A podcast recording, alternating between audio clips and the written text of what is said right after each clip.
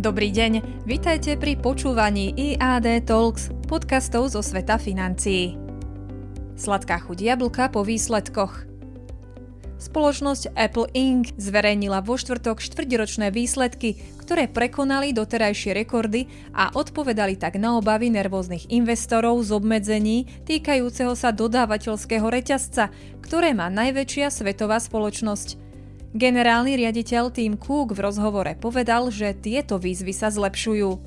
Akcie po štvrtkovom zatvorení trhov v New Yorku vzrástli o viac ako 4%. Po správe spoločnosti Apple, že tržby od októbra do decembra dosiahli 123,9 miliard amerických dolárov a zisk dosiahol 34,6 miliardy amerických dolárov, pričom obidva parametre prekonali očakávania Wall Street. Pandémia urýchlila podľa firmy zavádzanie digitálnych nástrojov pre komunikáciu, učenie a taktiež zábavu. Toto sa odzrkadlilo v tržbách vo všetkých sledovaných segmentoch. Apple opäť ťažil z obnoveného dopytu z Číny. Podiel Apple na trhu v Číne za posledné 3 mesiace vzrástol na rekordných 23% a opäť sa tu stali jednotkou na trhu. Výrobca iPhoneov už skôr varoval, že rast tržieb v dôležitom sviatočnom štvrť roku môže byť zasiahnutý, keďže technologický aj automobilový priemysel čelí nedostatku dielov, najmä nedostatku mikroprocesorov. Videli sme obmedzenia dodávok pri väčšine našich produktov, povedal generálny riaditeľ spoločnosti Cook v rozhovore vo štvrtok, keď spoločnosť zverejnila svoje výsledky. Predpokladáme, že v marci bude menej obmedzení ako v decembrovom štvrť roku, dodal.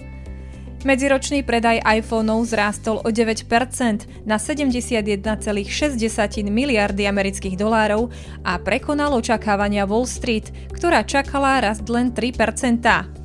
Technologický gigant z Cupertina v Kalifornii aj napriek tomu všetkému reportoval zisk 2,10 dolára na akciu, oproti očakávaniu 1,90 amerických dolárov.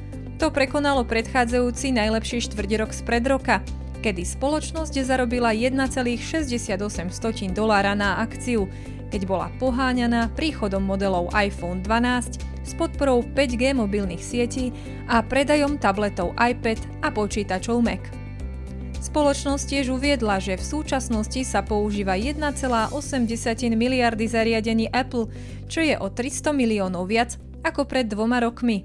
Apple plánuje tento rok nové produkty, vrátane nového iPhoneu SE a iPodu Air z 5G už túto jar. Taktiež budú predstavené nové aktualizované Apple hodinky a nové počítače Mac a predstavia aj produkt vytvárajúci virtuálnu realitu. Udalosti pre vás spracoval Robert Bučič, portfólio IAD Investments. Počúvajte nás aj na budúce.